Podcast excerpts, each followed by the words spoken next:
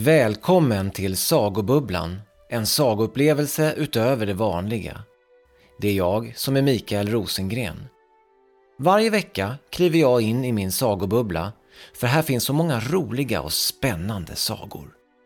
Idag är jag sugen på en riktigt spännande saga, så du ska få lyssna på den första berättelsen i en serie av avsnitt som handlar om Konstantias rike.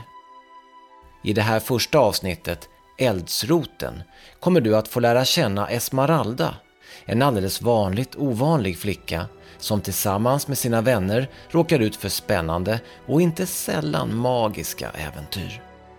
När vi börjar den här gången är det något som får Esmeralda att vakna mitt i natten. En oro sveper över henne. Det är något som är på tok.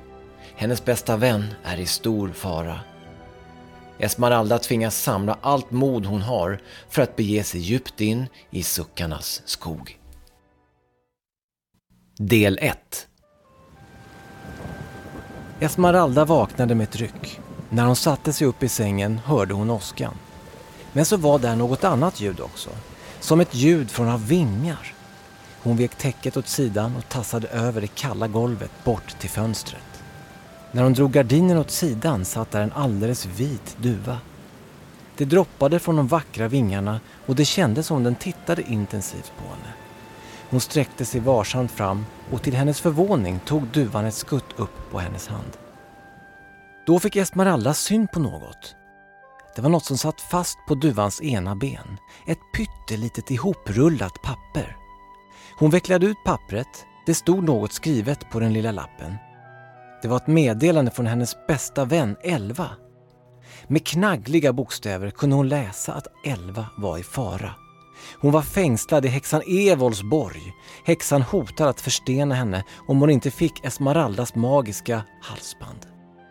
Esmeralda drog ett häftigt andetag och kände på sitt halsband. Halsbandet var verkligen magiskt. Esmeralda hade fått det i arv från sin farfars farfars far, greve Constantia. Det kunde förvandla elaka personer till snälla personer. Esmeralda visste att halsbandet skulle få motsatt effekt om häxan la beslag på det. Alla snälla personer skulle bli elaka. Häxan Evol hotade att göra världen elak, precis som hon själv var elakast av dem alla. Värst av allt var att hon just nu hotar att förstena Elva. Esmeralda fick en klump i magen av oro. Hon skyndade att klä på sig. Hon hade inget annat val än att ge sig av till häxan Evols borg i den mörkaste av mörka skogar. Strax var hon redo och hon klättrade ut genom fönstret ut i den mörka natten. Med bara en lyktas sken gick hon över gården och bort till stallet. Där fick hon ut hennes häst Rydar. Hans gyllenbruna färg påminde om guld och någon trognare vän än Rydar fanns inte. I skydd av mörkret satte hon full fart på Rydars rygg, bort mot häxan Evolds borg, i den mörkaste av mörka skogar. Mörkret var så kompakt att hon inte såg den smala stigen framför sig. Men Rydar var allt annat än en vanlig häst. Han kunde leda henne genom mörker och på främmande stigar, dag som natt. Hon höll hårt i tyglarna och hon kämpade mot det svidande regnet som piskade henne i ansiktet. När de var framme steg hon av Rydar hon torkade bort regnet från ansiktet och såg på den mörka borgen framför sig. Plötsligt visade sig månen ovanför borgen. Den lös upp borgen och ovanför det ena tornet flög stora fladdermöss omkring. Hon röst till och undrade om det var där Elva satt fängslad.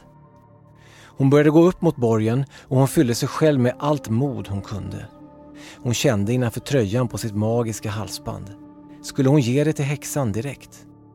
Men om häxan fick halsbandet hade hon längre ingen nytta av Elva. Så det var bäst att vänta med halsbandet. Hon skulle låtsas att hon hade gömt det utanför borgen, att hon först ville träffa Elva. Esmeralda knackade på den jättelika porten. Nästan genast öppnades den. Hon var väntad.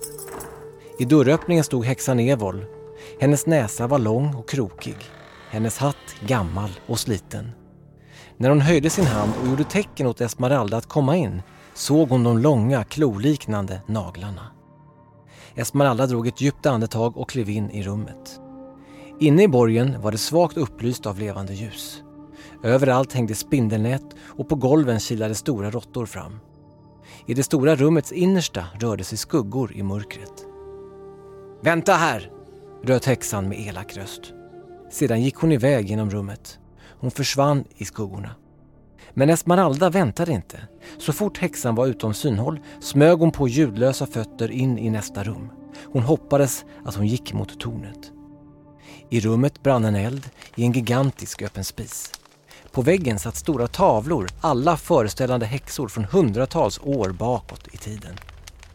Plötsligt var det som om vinden tagit sig in i borgen och svepte genom rummet. Det blev ljust som på dagen och genast såg Esmeralda det som inte fick vara sant. Elva! Det knöt sig i magen på Esmeralda när hon såg Elva. Hon var redan förstenad, hon hade kommit för sent. Så plötsligt hörde hon häxans elaka skratt bakom sig. Så går det när man inte gör som jag säger, flinade häxan. Hit med halsbandet så ska din vän få livet åter, sa hon och lockade på Esmeralda med hennes kloliknande fingrar. Esmeralda svalde. Hon koncentrerade sig för att inte darra på rösten. Och när hon tog till orda tyckte hon att hon lät modigare än någonsin tidigare. Jag har grävt ner halsbandet i suckarnas skog för att det ska vara säkert från ondskan som du själv. Men för att rädda min bästa vän ska jag hämta halsbandet åt dig. Men bara om du lovar att förvandla tillbaka Elva till vanliga Elva igen. Häxan skrattade och lovade dyrt och heligt att så fick det bli. Men först ville hon se halsbandet. Esmeralda gick sin väg från häxan och Elva. På vägen ut från rummet la hon handen på sin bästa väns förstenade huvud. Var inte orolig, jag ska rädda dig, viskade hon och blinkade med ena ögat. Sedan gick Esmeralda ner för en trappa och ut i natten. Vad häxan inte visste var att Esmeralda inte alls skulle hämta halsbandet i suckarnas skog. Hon skulle visserligen ta sig den besvärliga vägen dit, över Trollbäcken och in i skogen, men för att söka reda på eldsroten. Med hjälp av den sällsynta eldsroten skulle hon kunna bryta häxans förtrollning och med samma rot skulle hon kunna förstena häxan för all framtid. Slut på del 1.